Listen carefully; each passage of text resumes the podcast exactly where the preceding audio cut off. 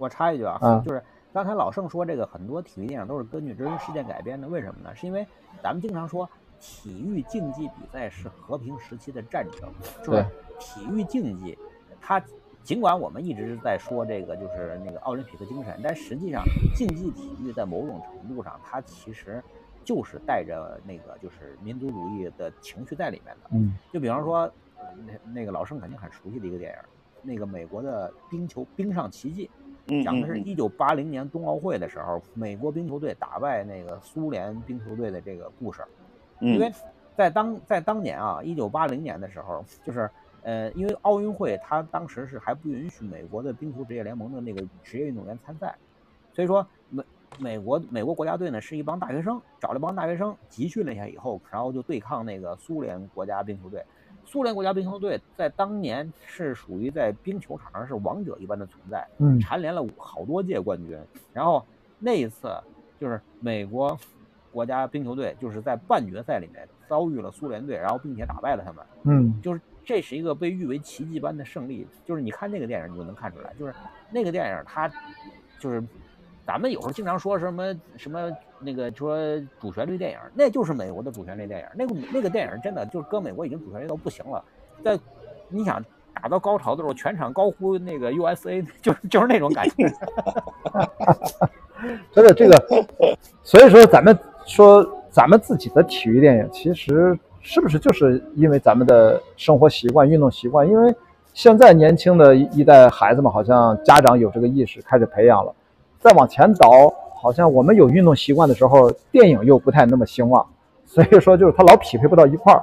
所以说，中国电影的、体育电影的困境，是不是就是刚才我说那两高？就是你得电影首先发展的足够现代化，水呃整个产业的整个的发展的程度比较高，然后体育的职业化或者说它的流行程度也很高。呃，中国呢，其实你看咱们咱们职业化或者咱们水平特别高，不代表职业高啊。比如说咱们的呃职业化高，就你看乒乓球大家都会打，羽毛球都会打。你说这乒乓球和羽毛球的电影怎么拍？你们二位脑子里面能大概想出来吗？没有，应该没有播吧？没有，你乒乓球已经在拍了嘛？就中国乒乓已经问邓超啊，他正在对拍中国乒乓。对，这不容易拍的，因为一拍吧就得把它变成这个少林足球那种风格化。因为我看过美国片拍那个乒乓球的，就是这个咱们是够普及了，但是我就不知道这个电影其实不太好拍啊，不太好拍。就是嗯你会发现啊，就是好看的体育电影，嗯，必须得是那种身体直接对抗的项目才好看。你说不管是乒乓球，不管是乒乓球也好，还是羽毛球也好，就是它都是技巧类的。嗯技巧类的东西在以在电影荧幕上其实很难呈现。你看，咱举个例子，那个陈可辛导演拍过这个夺冠，对吧？对，排球，嗯对，他也其实咱严格说起来，夺冠他严格说起来，他都不算是体育电影，他其实是人物传记片儿。对对的，对的，对，那为什么呢？因为排球比赛这个东西，就是怎么说呢？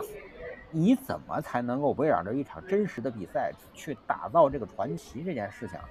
对于中国电影来说，它不是难在去讲什么故事，而是难在你怎么讲这个故事上。嗯我给你举一个真实的事件，就是零八年北京奥运会的时候，我去看过一场那个现场比赛，就是中国女排对阵日日本女排，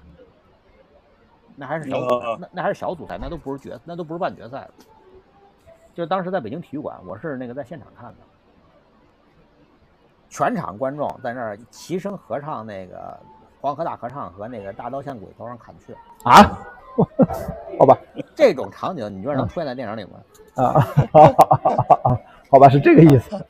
就是它很难还原那个现场的那个氛围，就像北京国安啊，盛世肯定看过很多啊，这种 国骂比较多，这个是不太好拍哈，好像我们的对满满场飞一些各种各样的小动物什么的。因为 这种那个商业化的嗯体育竞技项目，如果商业化上去了，就是它就会变成观众的直接的那种情绪宣泄，就跟那个英国的著名的足球流氓一样，对吧？但是嗯这种事儿是很难把它拍到那个就是体育电影里所以或者说体育是不是就因为它总是要关于走挑战，不管是体能的极限、人的极限，还是一些大胆的一些突破，其实它就触碰一些边缘，甚至可能会关系到一些禁忌，自然的就会涉及到。所以对创作来说是是魅力是吸引，但是也是麻烦啊，也是麻烦。而且你看啊，就是大多数那个体育电影都是那种那个就是单人项目，它很少是集体项目。嗯，嗯，棒球其实就挺难拍的啊，棒球特别难拍。因为单人项目有个什么好处呢？它能够把那种体育竞技的高度的对抗性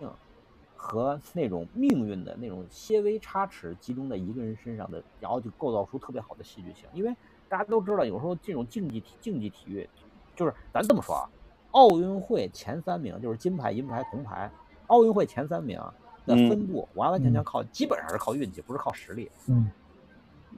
所以嗯但是你看，呃，不一样的就在于橄榄球，它基本上就是团队的协作，基本上橄榄球电影都是群像为主，所以这是这个运动本身决定了，包括冰球也是吧？是吧？但是橄榄球这个电影里面，他们仍然会特别的突出一个人人人，那就是四分卫。嗯，但是美式橄榄，或者或者他跑风的，跑风好像也特别特别有就会对会对，就是这几个这几个岗位都是那种特别容易有戏剧性的，就是你想，就是最后一最后一分钟营救，嗯然后是否能够惊天逆转，全部取决于你一个人对抗一支队伍，然后跟命运的跟命运和自我的战争。嗯就这种戏剧性时刻是电影里面特别喜欢的嗯。咱们比如说打乒，咱们比如说打乒乓球，对吧？打乒乓球是那个我十九比二十，对吧？再再有一球就就就输了，然后就是反复拉，最后打到二十七比二十五。这个过程会特别的漫长，你知道吧？就是观众说：“我操，你让我求你饶了我吧。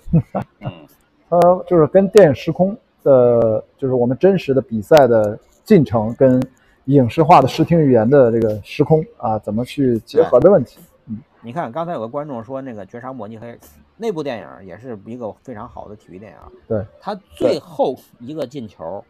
就是在吹哨的同时扔了一个三分球。对，那个镜头是用超超级多的慢镜头组合起来的，就是那就是等于说球飞在空中那过程，恨不得好几分钟，你知道吧？没有这个不就是经典的《灌篮高手》的策略嘛？就是是吧？一场比赛可以可以写写一本啊，写写一集，或者写好几集。真的那个《灌篮高手》好，如果是动画片的话，好几集就是一场比赛，可能刚打完第一节还是怎么着的，反正因为我没看过啊，的确会拉得很长。那你觉得这个是不是对于中国电影，你们二位应该比较有发言权？就是它难大概都有什么样的难点？对于咱就不说美国怎么样我我啊，对，我觉得是这样，他切身谈一谈其实其实体育电影它其实某种程度上，它它并不是一个拍竞技的电影，嗯就是竞技，其实你看它背后所有的竞技的，都是作为人物或者他那个呃起承转合的一个一个一个怎么说是他的一个呃背景来来来作为一个来作为一个依据的吧。他还是要拍这里边的人，这是一方面，还有一个就是说，他更突出这种对抗。他其实就是怎么说题呢？难就难在你真正的体育迷啊，我觉得大量的还是会就是在现场，就是小伟你说的现场那个感受和电影院感受其实相差挺大的。嗯，对，难就别大。难难就难在这儿，你到底是拍一个体育的刺激，但是你一旦进到电影院的拍一个体育电影，那你就首先第一，你知道这是假的，这是一个演出来的。你在现场的时候，因为我为什么我老我老去那个工体看球吧，你你其实踢的好坏不重要，就是你要是在那实时的那个九十加上加上中间那十五分钟啊休息的时间，你那个一百多分钟的时候，你那个实时的对体育的那个呃它的那个多就是多变性吧，或者说它的这种不确定性，你是有是是有代入感的。嗯但你进电影院体育电影，你说实话，大家作为观众还是会觉得这就是一个故事，对对吧？大家还是来看故事，对吧？来看故事是说这里边它其实你看哪哪类观众了？一类观众说纯体育迷，我觉得他说我不看，有可能啊，他觉得你这东西它就是一个故事。但是普通观众来讲呢，可能更想看的是他的那个故事的的那个刺激啊，和它里面的这种呃，你刚才说几个最后一分钟的营救啊嗯，它还是符合一个电影的叙事的这么一个呃元素吧。嗯，对，它只不过搭了一个体育的这么一个壳儿。所以说体育电影其实本质上从电影的角度，大家看的是啊、呃真正塑造的是人物，看的是故事，然后绝对不能把它当成欣赏体，看的是看的是故事，然后绝对不能把它当成欣赏体育比赛一样来看。那个嗯，是是吧？呃，啊，那个摔跤吧爸爸，对，你看这其实我觉得这这两这近段时间吧，这真正有体育电影来讲获得呃比较大的关注，就这两个。你说这两个电影，你说一个人物传记片，另外一个其实也是人物命运的的故事，对吧？嗯嗯还有比如说像我们呃纪录片登山电影也是一个大的系列，呃，国内不是也引进了那个徒手攀岩嘛，对吧？就那个可能就没有那么广泛的影响啊，但是那也是一类，对吧？就登山登山电影算体育电影吧，对吧？登山和攀岩肯定算都算是体育电影，但是在咱们国内你会注意到，就是，嗯、比较纯粹的体育电影其实是没有卖的特别好的。夺冠和那个摔跤吧爸爸，它嗯。它它是体育电影的类型，但是它真正的能够在市场上就是获得呼应的点，其实更多都是都是情感点，它不嗯是、它不是基于运动本身所带来的，就是就这么说，就是呃摔跤吧爸爸卖的这么好，是因为他的那种父女情感，对吧？啊，是的，是他那种小人物，就是那个逆境逆境奋起的这种精神，嗯，并不是因为这个英国，并不是因为这个自由式摔跤。对，所以说真正我们说体育电影难还是不难，重点就在于你怎么把体育项目、运动这件事儿，在你电影当中是一个什么样的位置。因为最终大家吸引人的其实是你的那个故事，然后体育就是一个你选择的这个项目，不管是拳击还是刚才说摔跤还是什么，它就是一个载体。嗯大家其实不是冲着那个运动本身来，比如说盛志导演拍的这个《冲撞》，其实大家不一定完全说我哎，终于，当然这是宣传的一个点，就是我们中国的首部的啊冰球这样的电影故事片，嗯，但实际上最终还是来看的是你的故事，所以我觉得这是体育电影还有一类，就是比如说，咱们就说你你说那个《愤怒公牛》算体育电影吗？那肯定算，对吧？但是他其实他他其实那个故事里边，他其实通过还是写那个人物的命运吧，加上他的他对跟世界的关系嘛。对那其实举例非常多，比如说那个点球成金，呃，狐狸猎手，对包括那个极速赛车，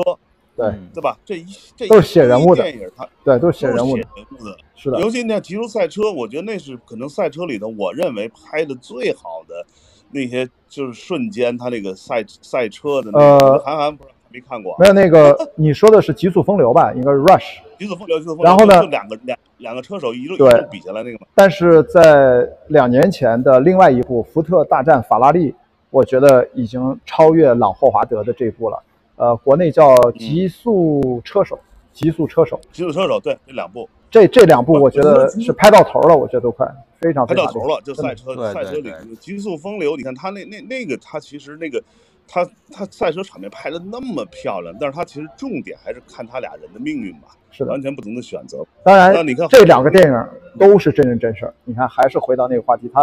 咱们狐举的狸猎手也是都是对对。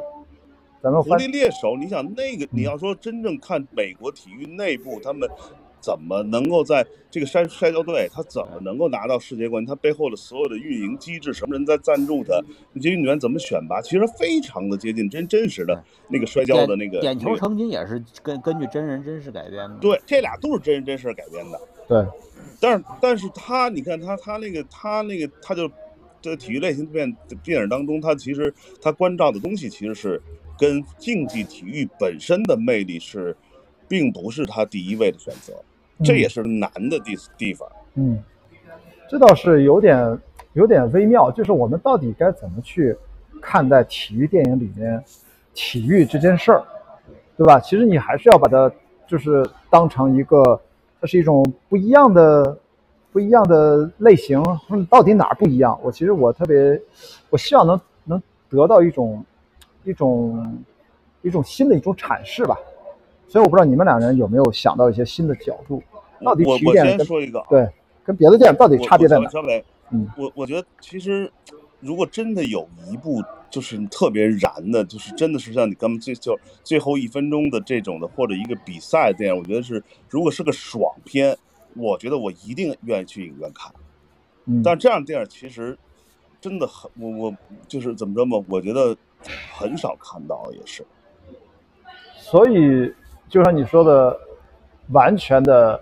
让展现出体育的那种呃魅力魅力的那种电影，其实你也会愿意看，但是它真正在操作的时候，导演其实往往并没有那么多的人去选择往那个方向去，还是传统的讲故事、塑造人物，对吧？只是把这个体育拿来变成承载这个故事的这样的一个舞台或者载体，因为很多都是真人真事儿啊，真的就是啊历史上有这个人物发生了这件事。摔跤吧爸爸也是啊，夺冠就不用说了。